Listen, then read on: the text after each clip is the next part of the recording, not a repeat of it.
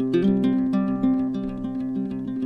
a tutti, io sono Gianni Di Tusa, sono medico veterinario buiatra, quindi lavoro solo con i bovini. In azienda sono necessari dei parametri di valutazione e dei parametri anche di eh, acquisizione dati. Quante bovine si ammalano in un determinato lasso di tempo, la velocità di accrescimento, la qualità anche di produzione del latte, la velocità con cui gli animali fecondati riescono a concepire e poi a partorire, sono tutti parametri che indicano che la bovina riesce a esprimere il proprio patrimonio genetico e la propria anche salute nel suo lavoro. Rispetto a tanti anni fa agli allevatori è richiesto un grado di specializzazione, di conoscenza molto maggiore, quindi io penso che il mio lavoro evolverà sempre di più eh, come consulente aziendale. La medicina di gruppo, di massa e la consulenza cioè, sarà volta sempre di più a, ad, ad andare incontro alle esigenze del consumatore che sono quelle di avere animali sempre più sani.